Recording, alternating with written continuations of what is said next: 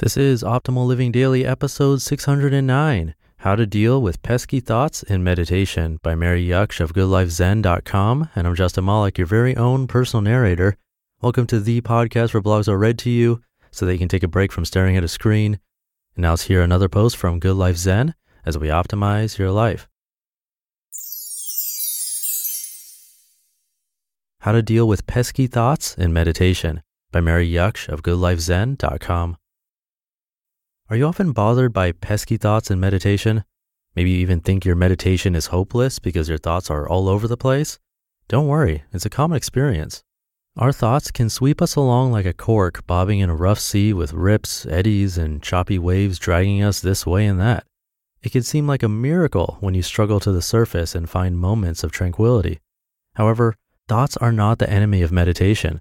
We can learn to work skillfully with our thoughts to find peace and calmness. As Jon Kabat-Zinn says, quote, you can't stop the waves, but you can learn to surf, unquote.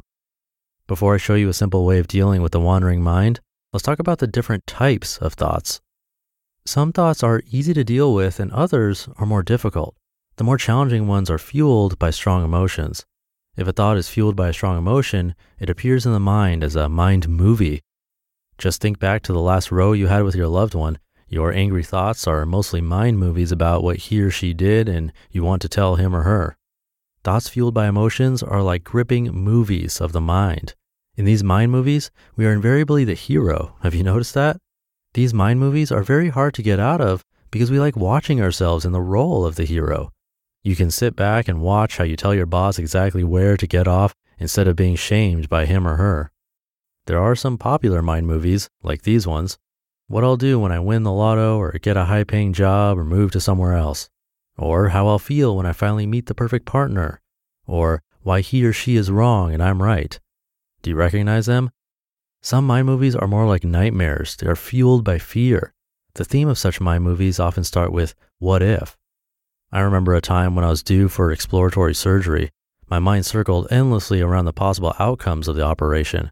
In one such mind movie, I saw my friends and family standing around my coffin, crying their eyes out. As it turned out, the operation gave me a clear bill of health.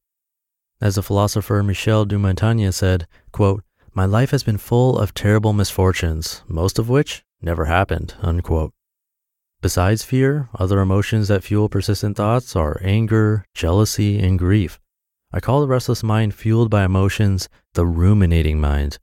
Each type of thought needs a different approach let's take a look at different kinds of thoughts and how to deal with them.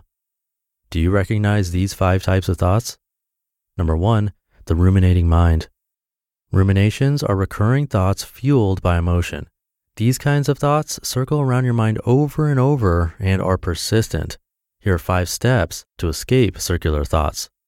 Step one, the moment you notice that you're in the grip of rumination, label your thought process, oh, ruminating mind.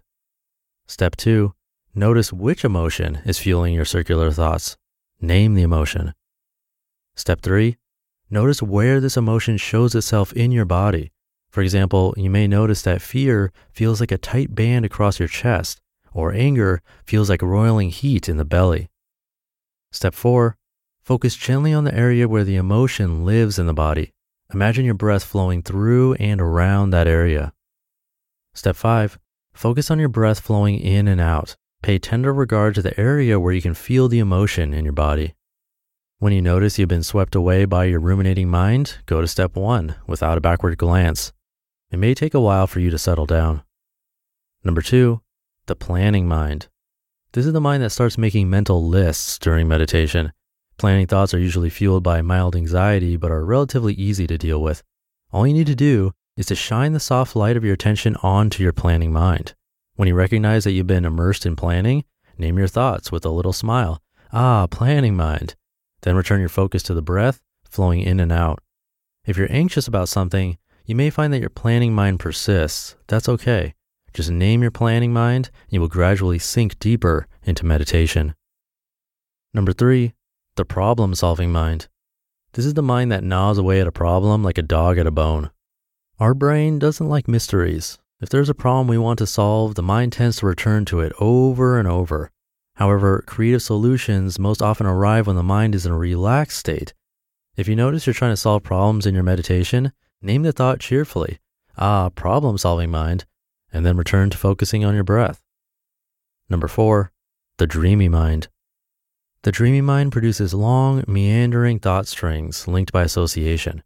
For example, you might hear a dog bark in the street, and that reminds you of the dog you used to have as a child, who used to play with me and my best friend Tom. I wonder where Tom is these days. Maybe I should use Google to search for him.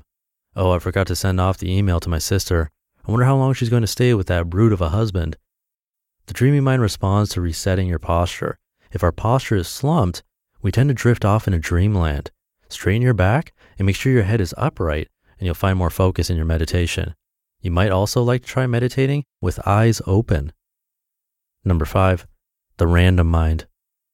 This is the mind that produces fragments of thoughts. Maybe you suddenly think of what you had for tea yesterday or that you forgot to buy milk. This mind is like clouds that drift across the clear sky. Don't hook into the thoughts, just let them float away.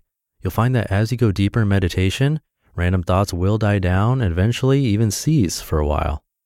When you begin to observe your thoughts, you'll notice that we tend to surface naturally for short moments from thought streams and then dive back into them again.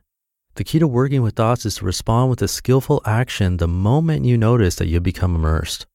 Whatever kind of thoughts you experience, the first skillful action is to name them. It's very important to be gentle with yourself. Notice the judgments that come with the process of being carried away by busy thoughts. I'm useless at this. I'm just not cut out for meditation. Others are always focused, but my mind is all over the place. Be gentle with yourself and accept that your mind will sometimes wander off during meditation. Even if you think your meditation is quote unquote bad, your life will still be transformed over time. The power of meditation comes from a place that is far away from notions of good or bad. Meditation is about losing your way and finding your way back home to the present moment, the now. It's about falling down and getting back up. Here's a lovely story about falling down from the early Christian tradition. A monk looking for some guidance and encouragement goes to Abba Sisos and asks, What am I to do since I have fallen? The Abba replies, Get up. I did get up, but I fell again. Get up again. I did, but I must admit that I fell once again, so what should I do? Do not fall down without getting back up. Good meditation doesn't mean staying present without wavering. It means coming back to the present moment over and over again. We need to let go of our thoughts and ruminations without a backward glance and celebrate coming home to the now. You just listened to the post titled How to Deal with Pesky Thoughts in Meditation by Mary Jaksch of GoodLifeZen.com. We've heard from a lot of amazing people on this podcast, but if you're like me, you want to go deeper. So, where can you go to learn from the most remarkable people? That's Masterclass. Masterclass offers unlimited access to intimate one on one classes with over 180 world class instructors. Plus, every new membership comes with a 30 day money back guarantee, so there's no risk. There are over 200 classes to pick from, with new classes added every month, like Jon Kabat-Zinn's. He's a mindfulness expert who teaches you how to incorporate meditation into your everyday life. I've loved his class. It's really helped me to hone my meditation skills, especially when I'm out and experience stressful situations and don't have the time or space to have a proper meditation session. I feel that thanks to his class, I've really been able to stay more composed no matter what's happening. And right now, our listeners will get an additional 15% off an annual membership at masterclass.com slash old. Get 15% off right now at masterclass.com slash OLD, masterclass.com slash old. And I was a little concerned with the title of this post because she calls them pesky thoughts. That's often how we go into meditation, thinking that thoughts are bad and we need to completely eliminate them. But that's pretty much the same kind of thinking as like going into a gym and saying that weights or exercises are bad. If you had no thoughts, there'd be no point in meditation. The point is catching yourself thinking. That's a victory. And it's harder to do than it sounds. But try not to be overwhelmed by the amount of thoughts you catch yourself in.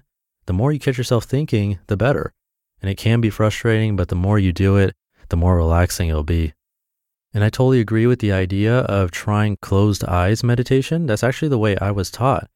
As my teacher told me, we don't plug our ears when we meditate, so why should we close our eyes? You should have those inputs and you just learn to deal with your thoughts acknowledge them, and let them go. So definitely try that out if you find yourself going off into dreamland too much. Try eyes open meditation. And I think I'll leave it there for today. Have a great Friday, and I'll see you over the weekend where your optimal life awaits.